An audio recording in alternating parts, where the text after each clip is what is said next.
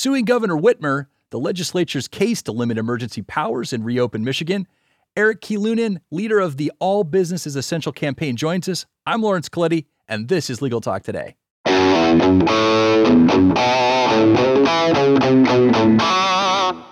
All right, audience, welcome to the show. We've got another Suing Government Officials episode for you today. And to do that, we welcome Erik Kiilunen, who, in addition to being the leader of the All Business is Essential campaign, is also a business owner. He runs Kiilunen Manufacturing Group. They make construction materials. But Erik, you're also the CEO for Neuvokas Corporation. And from what I could tell from your uh, LinkedIn profile, you're also a partner in many ventures that deal in construction goods. So, did I get your bio correct?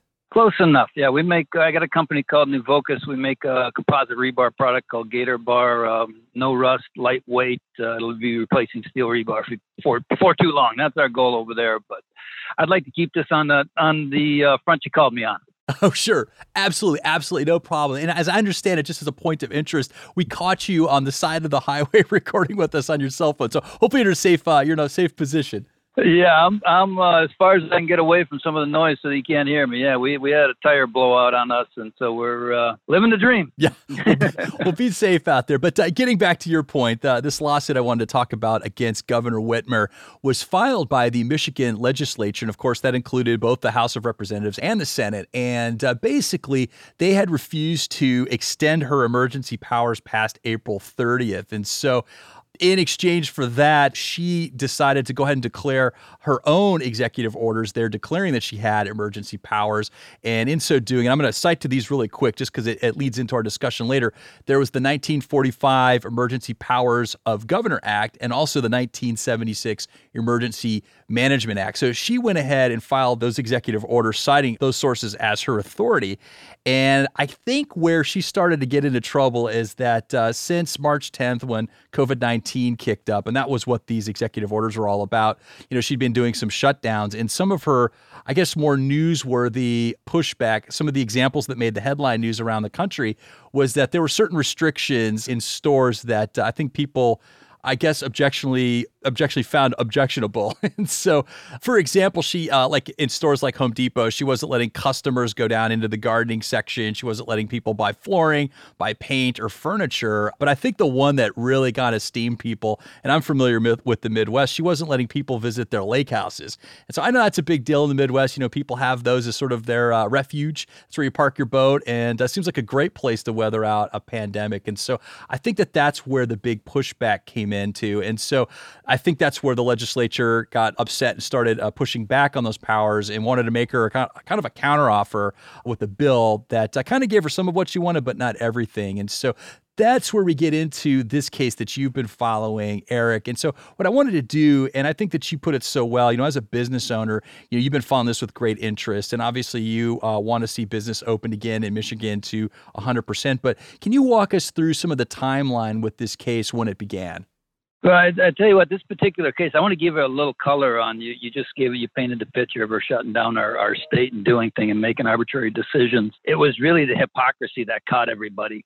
So, you know, you talked about, you know, and I say we weren't allowed to buy paint. Literally, it was paint, rakes, and seats were banned. But yet, the state of Michigan was allowed to buy liquor, lotto, and marijuana. And you look at that and you say, how can that possibly be sane? You know, I mean, you, you show me one person that can use uh, liquor, lotto, and marijuana to improve their health on a on basis, but yet somehow buying a seed and, and, and planting a garden, buying a rake and raking. That's about the time I went ballistic, and that's when I got involved. And then speaking a little bit to the lake house, you know, then to have her husband go up to their lake property and ask the marina owner because he's the governor's uh, husband does he get any privilege to get his boat in first? And I know I don't know if you, you heard that or not, but there was a crisis about that where the, the, the marina just kind of laughed at him getting the back of the line. It's really irritated a lot of people. So this current case, I compared a lot to what Karl Manke went through, and I, I'm sure you're familiar with America's Barber. And uh, he stood up, a 77 year old guy. He's running a single barber shop. I mean, I think he's maybe got two or three chairs in there, and just want to get back about his business. And she sued, sued to shut him down. And he took it to the to the Supreme Court and won. And he went through the same court that just shot it down, went through the same procedure. So I would expect that this case would follow that same path. And so now it's been shot down, and now it's going to get handed back up to the Supreme Court. Uh, the, the lower level did their job, and now the Supreme Court has to rule. And I got to believe it's going to be in favor and not in favor of the governor. Is there an official court date set yet? Have you heard anything there? Uh, I didn't see anything online. I just wonder if, if you'd heard something different. I haven't seen anything online yet, but I'm pretty sure it's within the next week or less. I think I think it's moving right along. So hopefully it'll be quicker. Well, let's break into that a little bit. And so I wanted to bring you on, Erik, as a business owner and somebody that's, uh, you know, taking obviously a civic interest in what's going on uh, within the community that that you live. And so, you know, looking for kind of a, a non-lawyer's opinion on this. But, uh, you know, the, the first decision, that's kind of where the meat of this is. That's where all the work has been done, I guess, on this case was was at that first court. And of course, that's the Michigan Court of Claims and the decision by Judge Cynthia Stephens. So as a business owner, what do you think they got right versus wrong in that first initial decision? I, I can just be frank with you. I wasn't that close into it to give you, give you a real good answer on that one, Laurence. Oh, sure. No, no problem. No problem. So I went through the analysis of the case and, uh, you know, I walked through the opinion and I thought, um, to be honest with you, I thought it was a pretty well written opinion. You know, I think it worked through the different elements of the law pretty well, pretty clearly. And I think it was as succinct as you could possibly be with such a complex constitutional analysis. But uh, there was quite a bit of time spent on standing, you know, whether or not the legislature, you know, has the authority to, uh, you know, bring that case before the court. And uh, also, there was some parsing of words and definitions. But I thought where there was a really great analysis, which I agreed with the judge's analysis was conflict, but I didn't agree with her conclusion. And so in this conflict, there's a 1945 act that we mentioned, the Emergency Powers of Governor Act. That's the 1945 act. And there's a 1976 act. That's the Emergency Management Act. And so both of those talk about the governor's ability to bring a state of emergency, which obviously gives the, the governor some special powers for a period of time.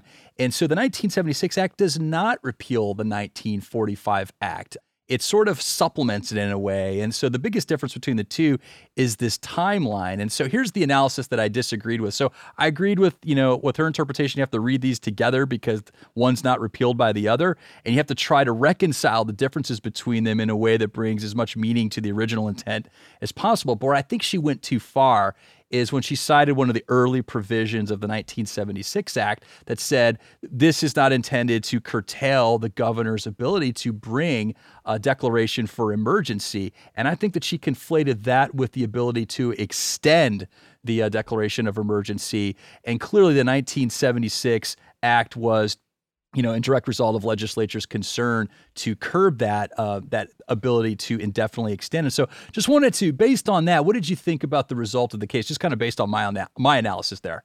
You know, when I look at it, you know, I just kind of look at it on its face, and I, you know, you guys are going to do the legal review. I'm not going to get down into those weeds. I try to avoid, court. Uh, you know, as a small business or any business guy, you try to avoid the court as much as you can. Sure, sure. And and I'll, I'll leave that to your expertise. I just look at it, just you know, just you just start running through the U.S. Constitution. You hit the First Amendment, you know, you have a right to peaceably gather and you have a right to speak your mind. And when those are taken away from you, which is essentially what they're doing by quarantining, you can't go, you can't gather. Uh, I'm sorry, you're going to lose on the First Amendment. And you know, you can talk about all the all the details you want, and that's the one that I really just take comfort in. It's like, no, you cannot do this to a United States citizen. Now we're all reasonable people, I would like to think, in the United States. I don't care what side the aisle you're on you know but after three weeks and after now five six months and you're looking at it and they you know they keep changing the game on you and it's just blatantly politics. And that's what really irritated me was you know if it's real i don't think there's a there's a red-blooded american that won't do what's right. But when it right. becomes absolute uh, as far as i'm concerned is largely a farce. I mean yes there have been people that have died from it you know we're at whatever death but in michigan we're at like 6600 people and frankly, if you look at over the last five, ten years, you know, we're not that far out of the bandwidth. So yeah, we had a, you know, we had something new that came through. I just looked at the cases literally last week. What 61 deaths in the state of Michigan and and not marginal cases. I sit here and scratch my head and say, you know, if, if we can't, as a society, stand and, and when I say as a society, I talk as business leaders, stand up and say, you know, folks, back in 1945 when that law was written, we were sending 18 year olds off the end of troop, troop carriers into machine gun fire. And now you've got odds of like 0.0005% of catching COVID and dying from it in the state of Michigan. I'm sitting here scratching my head saying, where are all the Americans gone? And where are the red blooded Americans that say, hey, here's a challenge. Let's just deal with it and deal with it sanely. And right now, with you know her continuing to do it on, I'm sure you're familiar with this group called Stand Up Michigan that's doing the repeal 1945. You wonder what a business guy can do? Oh yeah, I spend quite a bit of my time circulating petitions. I've gathered personally over 75 signatures for that, and I think it was two three weeks into it, we're over 200,000 signatures, and we need 340,000 to put that on the ballot, and it's not something that they can veto and turn over. So that's coming down the pike, and I think the citizens are standing up they got I think 60,000 plus volunteers collecting signatures to over to, to, repeal that 1945 law, and it's not political. It's a one. It's literally a one statement action. It's repeals the 1945 law. I can't re- repeat it off memory, but it's that's all the, that's all it does. And uh, if we can get that out there, get it voted on, we can stop this insanity and make her deal with the you know the House and the Senate as she's supposed to be doing. And so right now, I think it's it's strictly a political strong arm play. I suspect its usefulness will, will fade after November, and hopefully before then we can shut her down. Well, let me ask you this. I mean, as a business owner and somebody that employs a lot of people, I understand this has had quite an impact on uh, your ability to generate business. So, when, when these uh, when these orders, these shutdown orders first occurred, what what happened to you and your business?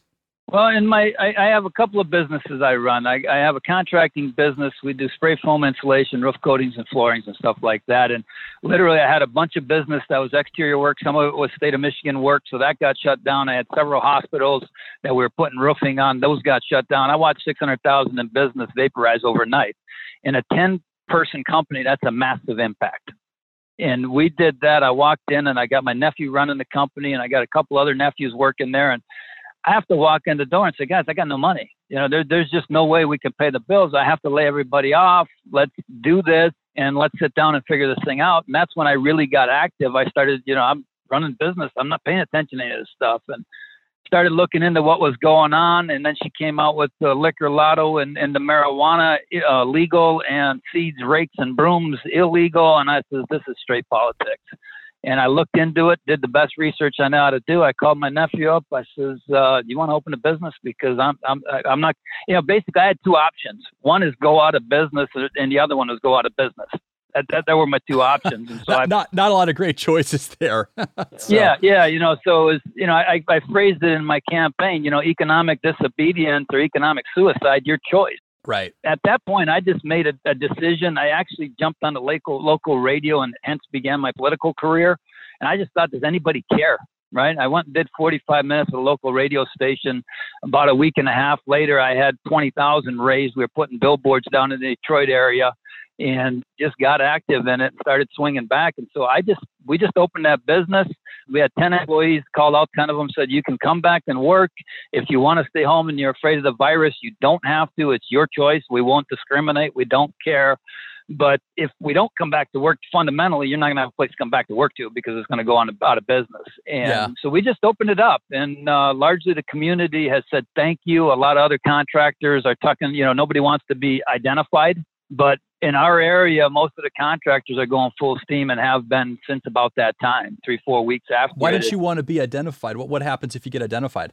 Well, you know, you become a target. I mean, frankly, you you start telling people they're wrong, and you do it nationally, you do it politically, uh, you become a target. Okay. You know, that's everybody's impression of it, and I've just uh, had a real hard time keeping my mouth shut most of my life. Well, Erik, I got a couple of uh, remaining questions for you, real quick. And so uh, I know you've been watching this case as it's migrated its way through all the different levels of court. And so I guess if you were a betting man, you know, what are your predictions for the outcome at the Supreme Court? Are they going to take the case one? And two, if they do, what do you think that decision will be? I think they take the case, and I think the governor loses. oh, that's pretty. I mean, that's pretty succinct there. That, the answer you know, without without going. I mean, look, Karl. They tried to shut Karl Manke down. He's a barber. He's cutting hair, and they tried to shut him down, and they couldn't beat him. And a guy by the name of David Kallman ran that ran the case, and to me, it's just cut and dried. You're in America. We look. We we elected a governor, not a dictator. Last I checked. And uh, when somebody starts acting dictatorial, it's your duty. I think it was Thomas Jefferson. I don't remember who it was, but it, it, it becomes your duty to violate that law I paraphrase it, but basically, when when the laws become uh, untenable, it, as a citizen of a free society, it is your duty to uh, you know avoid the laws, not not comply with them. All right, last question, and as briefly as you could answer. You know, if you were in charge of policy making for the day, you know, and I sense that you would uh, make some changes here, but what changes would you make to the emergency powers given to the Michigan governor? I would just shut down the 1945 Act, run on the 1976 Act. Basically, you got 30 days to respond. Everybody can take a look, and then uh, after that, it has to go through both houses to to continue to do it, which is what they tried to do they, they first went out there and they had to wait another 15 days. I was in contact with my congressman. He said, look, we got to wait 15 days to do this or whatever the days were. They went through it and then she went after the 1945. It was all laid out. Everybody knew what was going to happen, but they followed the, the legal proceedings as they were supposed to. So what I would do is I just, and, and it's in a way, I'm actually doing it. I'm helping to repeal the 1945 law and then just get the if we do that then it's game set match now now she's got to fight through legislature the way the way that frankly our system was designed well, thank you so much for joining us, Erik, and thank you, listeners, for tuning in.